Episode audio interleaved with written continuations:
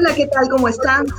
Saluda Verónica Sausti y esto es Nuestra América en Disputa, un programa que va en vivo y en simultáneo por la señal de Telesur y nuestraamérica.tv. Bueno, esta semana vamos a seguir con este tema que ha marcado, que ha sido un destape a nivel mundial y se trata pues de los Pandora Papers, ¿no? Eh, esto ha evidenciado prácticamente que vivimos en un mundo con dos realidades paralelas. Una donde la clase trabajadora debe, tiene la obligación de pagar sus impuestos y un mundo en paralelo donde la élite económica y política mundial pues hace lo que le da la gana con la vista gorda de los estados que ellos mismos manejan. Entonces, ¿de qué estamos hablando acá? En los últimos días se ha seguido eh, evidenciando con más pruebas eh, sobre diversos personajes políticos acá en nuestra región. Digamos que los más relevantes son los casos de los presidentes de, Chile, Sebastián Piñera, y de Ecuador, Guillermo Lazo, y incluso en ambos casos hay posibilidades de vacarlos por este tema, pero no hay precedentes al respecto. Entonces, bueno, vamos a ver si esto es posible y eh, en qué va a quedar a nivel eh, internacional, pues este tema con cientos de funcionarios, de altos funcionarios y eh, personalidades del mundo empresarial, si esto va a quedar en el olvido, como fue el caso de los Panama Papers, o finalmente se van a tomar decisiones a nivel global. Para ello nos acompañan desde Ecuador eh, Andrés Arauz, él es economista, expresidente del Banco Central del Ecuador y ex candidato a la presidencia. Y también desde Colombia nos acompaña el economista Mario Valencia, él es integrante de la Red de Justicia Tributaria en Colombia. Muchas gracias a ambos por estar aquí. Un gusto, muchas gracias. Bueno, Andrés, empezamos contigo. Eh, bueno, la ley ecuatoriana contempla que si un presidente eh, se le descubre que eh, tiene, digamos, cuentas en paraísos fiscales, esto es motivo para su vacancia.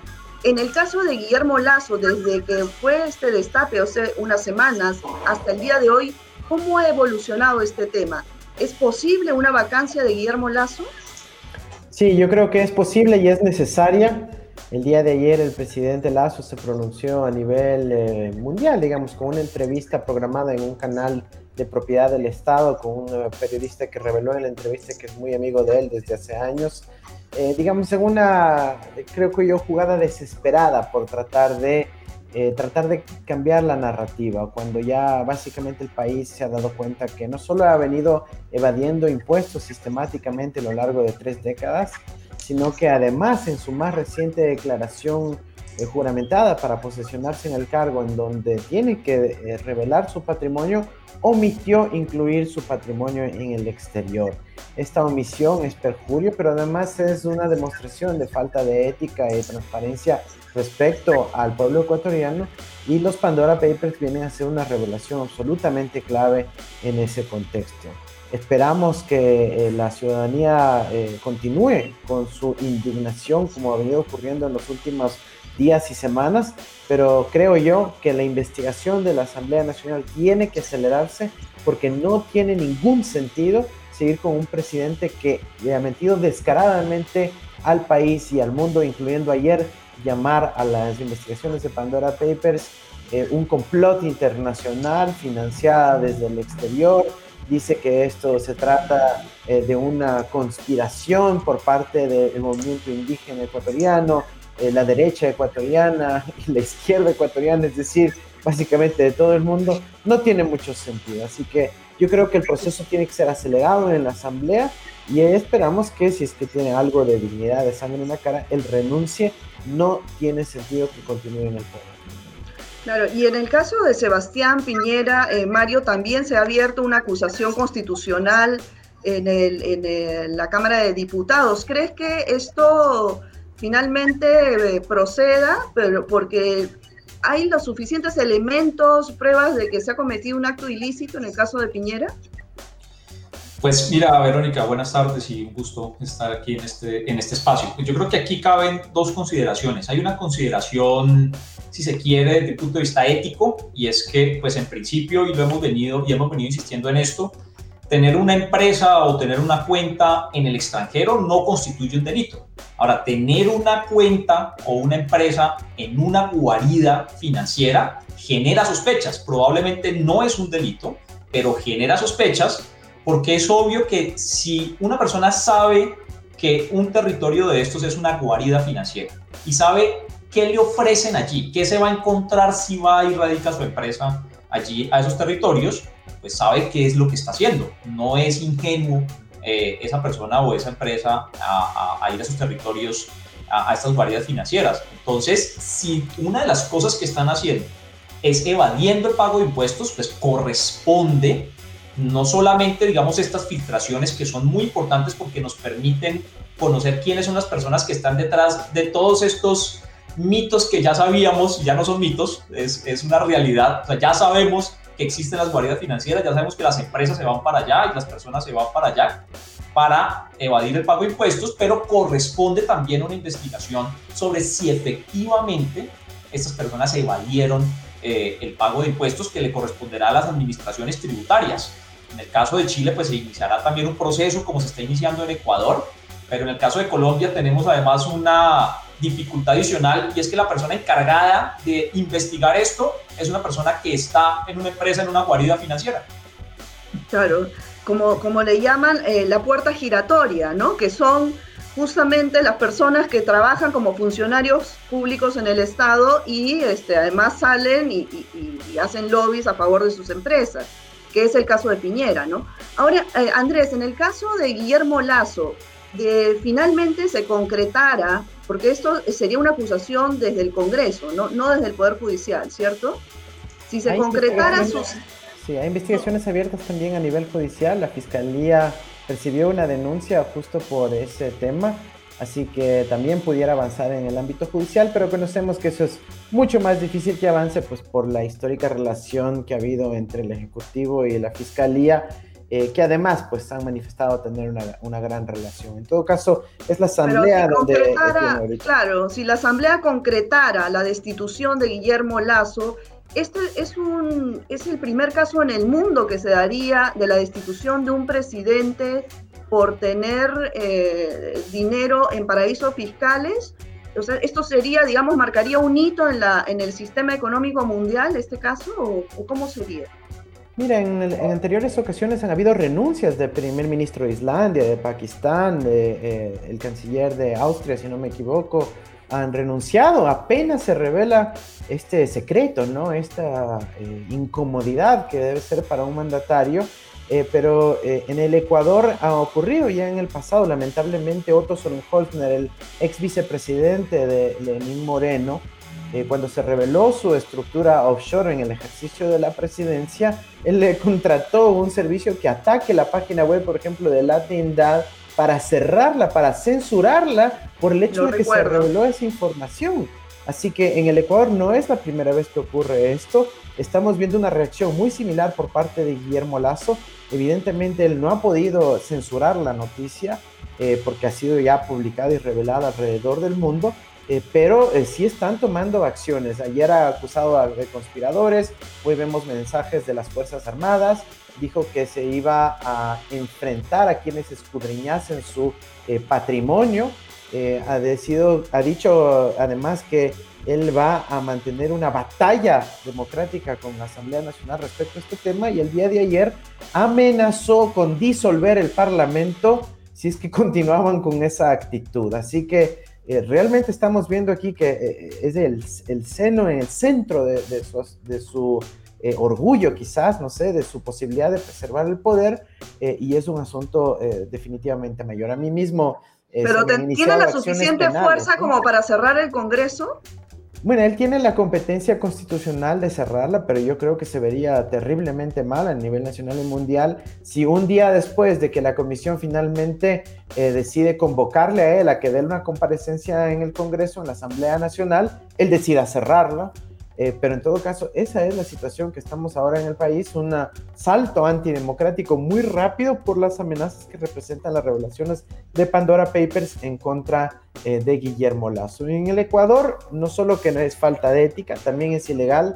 Recordemos que el Ecuador fue el único país en el mundo que tiene una legislación aprobada por referéndum en donde se prohíbe a todos los servidores públicos, obviamente incluyendo al presidente de la República, que tenga sus capitales en paraísos fiscales, ¿no? Entonces, en el caso del Ecuador, no solo es falta de ética, no solo es sospechoso, sino se incurre en una violación a la ley que tiene como consecuencia la destitución eh, y además, pues se, se convalidarían o se registrarían varios otros delitos como el testaferrismo, el perjurio porque mintió al declarar juramentadamente su patrimonio y obviamente hay cuestionamientos sobre eh, su victoria democrática, ya que para inscribir su candidatura tenía que certificar que no tenía ese tipo de capitales. Mario, y además de estos tres presidentes de Ecuador, Chile y República Dominicana, ¿qué otros eh, casos relevantes se han dado en la región con, repercusiones para Latinoamérica? Bueno, en todos los países salen eh, empresarios y muchos políticos, y entonces pues eso genera siempre, digamos, por lo menos debería ser producto de un análisis por qué tantos políticos de nuestra región eh, tienen tantos recursos que tienen que esconderse en estas guaridas financieras. ¿Será que uno dice en sus carreras políticas se dedicaron a los negocios, se dedicaron a la política o se dedicaron a la política, al negocio de la política? En el caso colombiano, involucrados, como ya te lo decía, desde el director de la administración tributaria, encargado de, recaudar los impuestos del país, creó una empresa en Delaware y pues todo el que sabe algo, el, el que tiene una meridiana noción de estos temas, sabe que Delaware es una guarida financiera. De hecho, según el índice de secreto financiero que realiza Tax Justice Network, es el segundo territorio más opaco financieramente en el planeta. Entonces, insisto que uno sabe que se va a encontrar allá, pero también la vicepresidenta del país, dos expresidentes de Colombia, eh, varios eh, ministros, funcionarios, bueno, digamos muchos empresarios, que, eh, y, y, en esto pues Ecuador siempre nos lleva una ventaja en temas de esos que son tan sensibles. En el caso colombiano no es delito tener una empresa en un territorio, una guarida financiera, pero sí debería ser investigado porque lo que sí sabemos es que por mecanismos fraudulentos en el comercio colombiano se pierden cada año alrededor de 2.500 millones de dólares que no se registran ante la autoridad tributaria y que no pagan impuestos. Así que sí genera molestia, genera indignación que con recursos públicos personas que se han enriquecido con, los, con el dinero que otras personas han creado, no con el dinero que ellos han creado, que no son empresarios, con recursos públicos estas personas se vayan a abrir eh, cuentas y empresas en guaridas financieras. Ahora, Andrés, ahora desde el 2008 pues hay intentos ¿no? de regular los paraísos fiscales, pero hasta el momento no se ha logrado. Ahora con este llamado el destape más grande de los últimos tiempos, que es Pandora Papers, ¿Crees que se concrete algún tipo de regulación a nivel internacional? Sinceramente yo no soy muy, muy, optimista respecto de eso a nivel internacional. Hemos tenido ya grandes filtraciones y revelaciones y eh, la situación continúa eh, como tal. Eh, cada vez se encuentran nuevos mecanismos de esconder sus eh, patrimonios en el exterior, las élites y oligarquías de los países, los políticos corruptos, la gente de la banca que ha estado acostumbrada a manejar sus capitales en el exterior, socavando la posibilidad de desarrollo económico a nivel nacional, etc. Eh, para América Latina este es un fenómeno muy preocupante. Deberíamos tomar acciones conjuntas como región que pueden ser fácilmente realizables. Mira, vemos cómo Estados Unidos ha decidido bloquear a países enteros mediante sanciones financieras. Les cortan el acceso al SWIFT, emiten sanciones, etcétera, y los países se ven realmente en un embargo, en un bloqueo mundial. ¿Y eso por qué no ocurre para los paraísos o guaridas fiscales? ¿Por qué no ocurre eso para los bancos cómplices que realizan este tipo de transacciones o para los estudios jurídicos que realizan este tipo de prácticas de ocultamiento? Así que digamos, el instrumental técnico para poder llevar a cabo una transformación rápida, sustancial y generosa con los países del sur respecto a este tema se puede realizar en cualquier momento. El problema no es técnico, el problema es de falta de voluntad política y sobre todo de los países centrales que son los principales beneficiarios de esto como podemos ver en Pandora Papers, es justamente en los Estados Unidos donde se han terminado depositando, ¿no es cierto?, miles de millones de dólares de fortunas de las élites latinoamericanas y es ese flujo de capitales hacia el norte que se busca preservar con mecanismos de ocultamiento de capitales mediante fideicomisos, tras fundaciones, guaridas fiscales, banca offshore, empresas secretas, etcétera, que tristemente muchos están en la Florida, en Delaware eh, y en este caso en South Dakota. Claro, es, contradictorio, ¿no? Porque siendo la segunda guarida más eh, importante en el mundo, eh, después de Islas Caimán, eh, y, teniendo Estados Unidos una política contradictoria, pues esto, esto resulta sorprendente, bueno, no sorprendente, porque era un secreto a voces, como dice Mario, ¿no? Ahora, Mario, ¿quiénes podrían hacer la reforma si los encargados de hacer estas reformas son justamente los que tienen su dinero en los paraísos fiscales? Entonces, eh, ¿qué hacer? ¿Cuál, ¿Cuál, podría ser la, digamos, em, posición desde la sociedad civil, desde las organizaciones, como por ejemplo eh, la que tú, la que ustedes integran, ¿no? Para presionar a las autoridades en todo el mundo.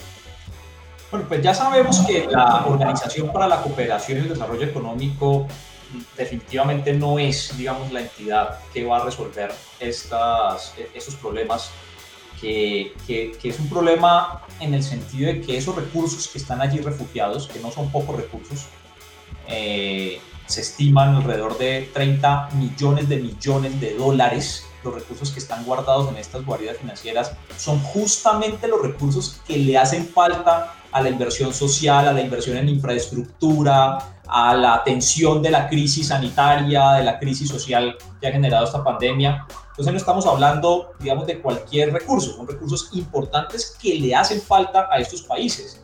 Y la Organización para la Cooperación y el Desarrollo Económico no ha estado a la altura de la necesidad de los países de ingreso medio e ingreso bajo en, en, en, cuanto a crear mecanismos que permitan perseguir a estas guaridas financieras. Empezando porque el listado que tiene la Organización para la Cooperación y el Desarrollo Económico se basa en un criterio y es que los territorios que decidan cooperar de alguna forma en compartir información eh, automáticamente son eliminados de la lista de guaridas financieras. Entonces queda muy difícil para el resto de, países poder establecer cuál es, cuál es una guarida financiera y cuál no. Fíjense que uno de, de, la, de, de los argumentos, y yo entiendo lo que decía Andrés ahora, que las reacciones sean tan, tan agresivas, las reacciones de quienes son descubiertos, y porque seguramente si han pagado muchos recursos para esconderse y al final salen públicos, pues también pues deberían estar enojados porque han pagado muchos recursos para justamente para estar refugiados en esas guaridas y son puestos a la luz pública. Pero fíjese que uno de los argumentos del director de la Administración Tributaria en Colombia, en, en, en este caso, era que la Organización para la Cooperación y el Desarrollo Económico no consideraba a Delaware y a Estados Unidos como una guarida financiera. Entonces, los países como los nuestros en América Latina nos quedamos sin instrumentos que, eh, por otra parte, pues deberíamos las organizaciones sociales, el movimiento sindical, sectores políticos, seguir presionando en la idea de que desaparezcan definitivamente estas guaridas financieras, pero también presionando a que nuestros gobiernos actúen, como lo ha hecho Ecuador a través de una ley, y esa es una idea que vamos a replicar en el caso colombiano. Hay varias organizaciones que vamos a empezar a trabajar en crear una ley, y se ha hecho una propuesta ya en crear una ley para que quien tenga una, una empresa en una guarida financiera no pueda ocupar un cargo público. Así que pues, nos corresponde también en, en buen sentido a las organizaciones sociales eh, una parte de esa tarea. Claro, claro. Andrés, bueno, el FMI, hasta el FMI ha señalado que eh, producto de esta ilusión hacia los paraísos fiscales, los gobiernos del mundo han perdido 600 mil o pierden 600 mil millones de dólares anuales. ¿Qué se podría hacer con ese dinero? comparativamente? Mira, lo que se puede utilizar ese dinero es para la constitución de una infraestructura crítica y esencial para nuestros pueblos, en las mejores condiciones de vida, en poder eh, invertir en educación, en salud, en condiciones de vida digna, en el trabajo digno universal que permitiría superar el estancamiento en la incorporación de los jóvenes al mundo del trabajo. Se podrían tomar muchísimas medidas para poder eh, recuperar la esperanza de futuro que tiene sobre todo la juventud en nuestra región. Yo creo que eh, las posibilidades son enormes si es que se toman acciones contundentes y rápidas en esta materia. Eh, sin embargo, insisto, yo, yo lo veo con pesimismo, sobre todo porque quienes están dirigiendo en buena parte de la región los destinos de nuestros países son esas mismas personas quienes se han dedicado a fugar los capitales, a ocultar su contribución tributaria, a mentir a su población y hasta cierto punto a violar las reglas de la convivencia democrática, porque no le están apostando al país de donde surgen su riqueza, su acumulación, sus oportunidades individuales de prosperar. Este, en todo caso, eh, yo creo que en el Ecuador eh, estamos viendo eh, un riesgo a la democracia. El presidente Lazo está realmente arrinconado y sus reacciones son muy amenazantes para la sociedad civil, son amenazantes para el resto de los partidos que forman parte de la democracia del país y ha llegado al colmo de confesar el día de ayer de que sí tiene una parte de su patrimonio en el exterior cuando en su declaración juramentada para posesionarse había dicho que tiene la totalidad de su patrimonio en el Ecuador. Ya no hay más que investigar, ya no hay que buscar más pruebas porque a confesión de parte, relevo de prueba. Ese es un principio universal de la aplicación de la justicia y en este caso su único camino es o ejecutar inmediatamente su denuncia o que el Parlamento actúe ya y le destituya. Claro. Pero bueno, eh, tú, Mario, eh, coincides con, con el pesimismo o el realismo que menciona Andrés respecto a que las, eh, los mismos políticos encargados de cambiar las leyes, pues son las personas que tienen su dinero en los paraísos fiscales, desde ahí nunca va a pasar nada. Pero entonces, eh, ¿cuál es la propuesta más allá de la presión desde las organizaciones sociales, de la sociedad civil? O sea, ¿cómo, cómo plantear? Y esta es una pregunta para los dos, ya la última pregunta para ambos. Eh, ¿Cómo cambiar este, eh, hacer un cambio de paradigma en ese sentido? Yo diría, ¿Hay alguna alternativa? Yo diría, Verónica, que como tú lo has planteado más que pesimismo, yo lo veo también es como una visión realista. Tenemos que no se ha actuado lo suficiente, esto sigue pasando, hay filtraciones, si no fuera por las filtraciones no sabríamos realmente que esto está pasando en estas magnitudes, así que hay que hacer, yo creo que es, que es positivo que estas filtraciones se sigan dando, pero esto es un debate mucho más allá de unos territorios y de unas pocas empresas eh, o de unas personas que se van y se refugian en esos territorios. Este es un debate global sobre la arquitectura financiera, sobre el modelo económico a nivel global, sobre el papel del sistema financiero y la primacía de la especulación financiera por encima de la producción real. Entonces no, se nos puede olvidar esta, eh, una cosa, estos recursos que están allá guardados no están invertidos. Si esos recursos se invirtieran en actividades productivas, estarían generando algún tipo de empleo o de riqueza, pero están allá parados, ayudando a la especulación financiera y eso, de eso es lo que tenemos que hablar a nivel global. Yo creo que Mario, ¿cuál sería tu propuesta? Mira, yo creo que Mario le ha dado en el clavo, ¿no? Aquí se trata de un modelo global de escala planetaria en donde han cambiado inclusive las leyes internacionales mediante tratados para hacer que este sea el modelo imperante, en donde se funcione como un embudo. La gente suda, trabaja, sangre, sudor y lágrimas para poder tener algo de liquidez. Esa liquidez luego va a las manos de las élites y las élites lo colocan afuera en el mundo virtual especulativo, fuera del el anclaje con la producción real, fuera del anclaje con los trabajadores y eso genera una permanente tensión social, una marcada desigualdad que se deriva pues en las protestas y movilizaciones y disconformidad social que estamos viendo en la región. Ahora la transformación que se requiere es realmente una transformación, una especie de New Deal a nivel internacional internacional, en donde el pueblo, pero incluso los sectores capitalistas vinculados a la producción, a quienes necesitan la producción para sobrevivir, las pymes, las cooperativas, la economía popular y solidaria, se organicen para dar fin a este modelo de carácter especulativo centrado en el capital financiero transnacionalizado y ahora offshoreizado. ¿Cómo se puede lograr eso? Mira, hay una serie de tratados que se implementaron a nivel internacional para consagrar este modelo en el derecho internacional. Hay que tumbarse los tratados bilaterales de protección de inversiones que tienen cláusulas sobre la libre movilidad de capitales, incluyendo para guaridas fiscales. Hay que tumbarse el capítulo correspondiente del Acuerdo General de Comercio y Servicios de la Organización Mundial de Comercio. Hay que bajarse esa red de tratados de, eh, de libre comercio que incluyen, ¿no es cierto?, el capítulo de libre flujo de capitales incluyendo guaridas fiscales. Hay que tomar acciones decididas para que la banca tenga que intermediar sus flujos a través de la banca central, que puede establecer regulaciones y controles, y no que tengan libre movilidad a través de los 13 megabancos del planeta que están asociados en el grupo Street y demás. Entonces, sí hay como esto, hay ya hay estudios, digamos, que han detectado perfectamente cómo esto se puede eh, desmembrar o, solucionar para bien de la producción, del trabajo y de la gente. Bueno, como ustedes dicen, las propuestas están claras, ya se sabe, no hay, no hay una receta mágica, ya se sabe lo que hay que hacer, el tema es hacerlo y eso solo con la presión desde la ciudadanía. Bueno, muchísimas gracias Andrés y, Mario por su participación en Nuestra América en Disputa. Gracias por invitarnos. Muchísimas gracias, Grande. Un abrazo a ambos. Chao. Bueno amigos, esto ha sido todo por hoy. Nos vemos en una próxima emisión de Nuestra América en Disputa. Cuídense mucho.